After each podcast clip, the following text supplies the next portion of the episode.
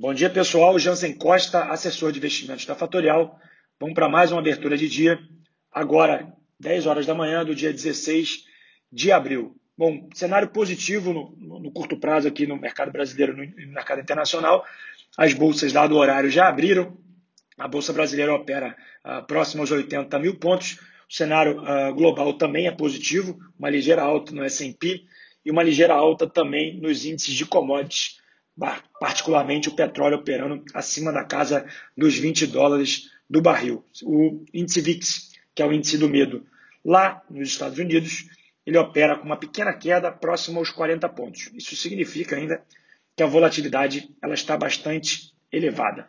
Ontem começou a sair os dados sobre a economia americana, o Empire State, um resultado muito ruim, uma queda é, bastante expressiva nos números da economia, que hoje também é, seguem, é um dado que saiu aqui a parte da manhã, na parte das 9h30, que foi o pedido de desemprego nos Estados Unidos, é, um número bastante elevado, 5 milhões e 300 mil pessoas pediram uh, o seguro-desemprego nos Estados Unidos na última semana, e um de uh, início de construção de casas novas também teve um arrefecimento, uma diminuição da quantidade de casas, com um dado uh, próximo a 1 milhão e 200 mil casas, e a expectativa era de um número próximo a 1 milhão e meio. Bom, no mercado local, uh, essa alta ela gera uma pressão positiva em alguns setores. Uh, ativos como Petrobras operam no campo positivo, commodities em geral também operam no campo positivo e no campo negativo, pequenas quedas no setor elétrico. Vale destacar a queda dos DIs futuros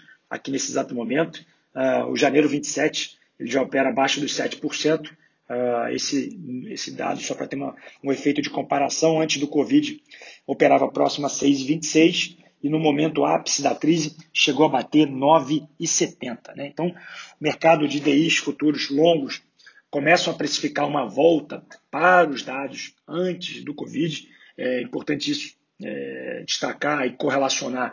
É, conforme os DIs futuros caem, mostra uma força na bolsa, né? ou seja, dado que o DI futuro ele tem uma correlação muito alta, né? na verdade uma correlação inversa, né? ou seja, quanto mais ele cai, mais a bolsa sobe, é, para os ativos de bolsa. Tá? Ontem eu fiz uma live uh, com um gestor chamado Daniel Aberini, é, ele foi, bem, bem, bem enfático na visão dele com relação aos ativos aqui do Brasil. É, ele tem uma, três teses básicas, que é setor de energia, setor de agronegócio e setor de saúde. O principal destaque para cada setor é Kepler para empresas de agronegócio, é Fleury, que é a parte de saúde, e energia, ele tem Energisa é, e alguns ativos que foram adquiridos por ela no interior do estado de Mato Grosso. Vale destacar que, esse, que essa, essa entrevista, essa live, está no meu YouTube. Acabei de inaugurar um canal no YouTube para colocar essas lives. Basta procurar por Jansen Costa que você vai ter a live que foi feita ontem no meu Instagram. As pessoas também que estão lá no Telegram receberam um link e também estão com acesso a essa entrevista.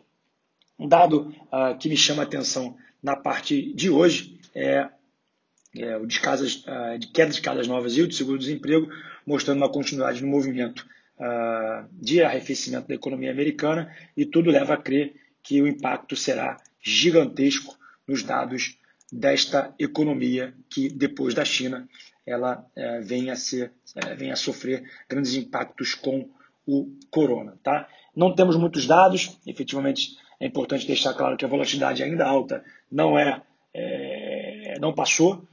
Eu estou vendo um movimento muito elevado de pessoas querendo fazer aquisição de ativos de risco esquecendo ou ignorando a parte da volatilidade, nem tudo está resolvido é, e vale esse, é, esse destaque. Tá? O áudio vai ficar um pouco mais curto hoje, dado que o horário já está mais estendido e a bolsa já começou, mas eu fico uh, o convite aí para quem quiser ver uma live minha ao uh, meio-dia no Instagram, eu tenho feito todos os dias nesse horário, é, e também participar do nosso grupo no Telegram. Para quem não tem acesso, acessa lá no Instagram, na minha bio tem o link do Telegram. Tá? Quem também tiver meu acesso ao meu telefone, é, no meu WhatsApp, me pede o link que eu mando diretamente, ok? Um bom dia um ótimo negócio para vocês. Tchau, tchau.